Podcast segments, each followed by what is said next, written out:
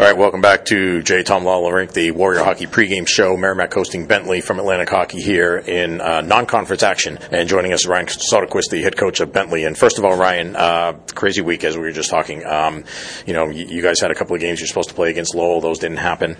Um, Merrimack had a game against Clarkson that was supposed to be last night and didn't happen. And, and you guys, you know, the two two teams were some, somehow able to put this game together here tonight. Uh, tell us about how that happened.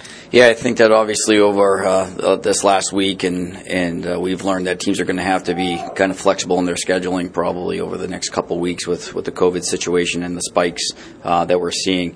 Uh, we're just excited that uh, Scotty and, and uh, myself were able to get this this together quickly, and the administrators to be able to make this work. Uh, you know, our, our athletes want to compete. We haven't played in 35 days, uh, you know, so to have our weekend canceled a couple of days ago was kind of you know devastating for the guys. We want to get back at it, so just excited we were able to make it work, and looking forward to getting out there and play. So once that happened, because that was earlier in the week that you knew that the games against Lowell were not going to happen, did you start looking around at that point? Yeah, we actually didn't know right about until you know finalized until Tuesday morning. You know, we were still hoping that we were going to make that uh, the game work with Lowell. And then uh, once once that didn't work, yeah, I, I, looked quickly. I had talked with Arizona State. They were flying out playing BU. I knew LIU was playing Northeastern. I heard that they were maybe short numbers, and you know all the coaches are now working together. And I think you know that's been the, the benefit, or if there was one benefit in, in COVID, is you're seeing all the, the coaches working together. We know the the athletes want to play, and we want to do our best to make sure they have as many games as they can get.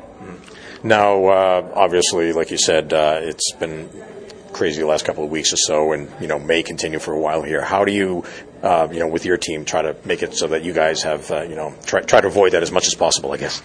Yeah, you know, we are, you know, I guess on the fortunate side, you know, we're probably well over half of our program that has already been on the COVID side, and we've now returned. So, you know, I'm hoping that our program's heading in the, the right direction, and you know, our guys are doing a good job of of just you know staying, you know, within the the, the school and on campus, and you know, within the arena, and, and staying tight. Unfortunately, when they all traveled coming back on the campus from across the, the country. That's where we probably saw our big spike last week. Uh, but as our program, uh, I think very confidently we're heading in a, in a good direction number wise. And speaking of heading in a good direction, you guys couldn't be in a better position than you are right now in first place in Atlantic Hockey off to a terrific start. Tell us, tell us about how your season has gone to this point. Yeah, we've had you know some some good games thus far. In you know, our last five, uh, we, we we've played well. We got a really strong goaltender from Evan DeBrouwer in our last five games. Unfortunately, he's uh, on the COVID uh, policy today, so so he's out. Uh, but you know we, we have you know three other very, capable goaltenders. Uh, we've played some very close games, and we've had the ability to win one goal games. And if you can win one goal games, uh, you have a chance to, to do very well. So uh, fortunately. That's what we had in the first half. We expect more in the second half. There'll be a lot of one goal contests, and you have to try to find a way to come out on top. I, I didn't realize that Evan DeBrouwer won't be able to play, so uh, I see you've got two other guys dressed today. Who's going to go tonight? Uh, Nikki Grabko will go, and you know, great goaltender. Obviously, uh, you know, geez, at the beginning of the year in, in October, he was you know goalie of the month in, in, the Atlantic Hockey League, and had you know kind of an off November. Uh, that's how Evan jumped in, and Evan had, was goalie of the month in, in December. So you know, it's kind of ironic, but now this gives Nikki an opportunity to come back from break and, and get back in there. So excited to see him compete tonight.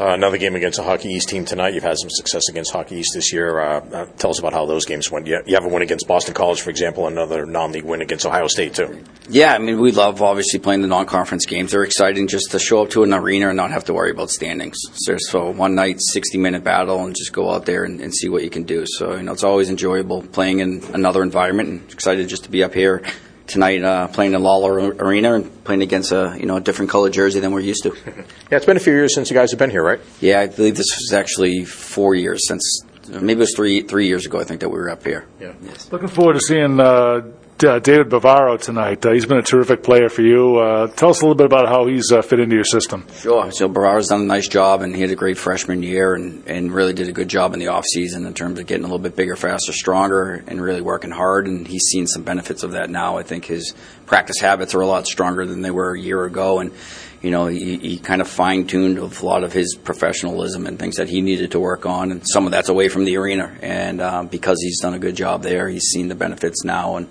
and obviously his point production's up this year. And, and I actually think his point production's up because he's actually playing a lot more simple. And it's funny how that is. Sometimes you simplify your game and see a lot more success. I need to correct that. That's Drew Bavaro. My, my Yeah, apologies. no problem. No, no, I knew who you were talking about. One of the things that's been successful, uh, really, for both these teams this year, both Merrimack and Bentley, is you've both been able, able to bring in some transfers that have helped you guys out a real lot. And one of the guys that we're looking forward to seeing again, Koi Sato, has had a lot of success in the past against Merrimack. Yeah, yeah. Koi's you know a dynamic skater, and obviously his speed. I would put him l- probably in the top five in college hockey in terms of his speed and explosiveness. So uh, he's been a good addition to the program, and, and again, good addition to the locker room in terms of being you know a fifth year guy and uh, have been there, done that before, and has the ability to help the younger guys come along and, and, and speed up their game to you know to adjust to college hockey. And then uh, also noticed, I think it's uh, actually maybe um, uh, your captain not in the lineup tonight. He's leading you guys in block shots. So yeah, Ethan Roswell. Unfortunately, yeah, he's way up on block shots. I think he's you know three times the next guy uh, in terms of his block shots. So you will obviously miss uh, Ethan's uh, you know leadership ability here tonight, and you know hopefully he gets uh, back back as soon as possible too. He's another another COVID guy. You know we we actually had I think we re, we returned seven guys in the last two days that have you know coming off the protocol. So.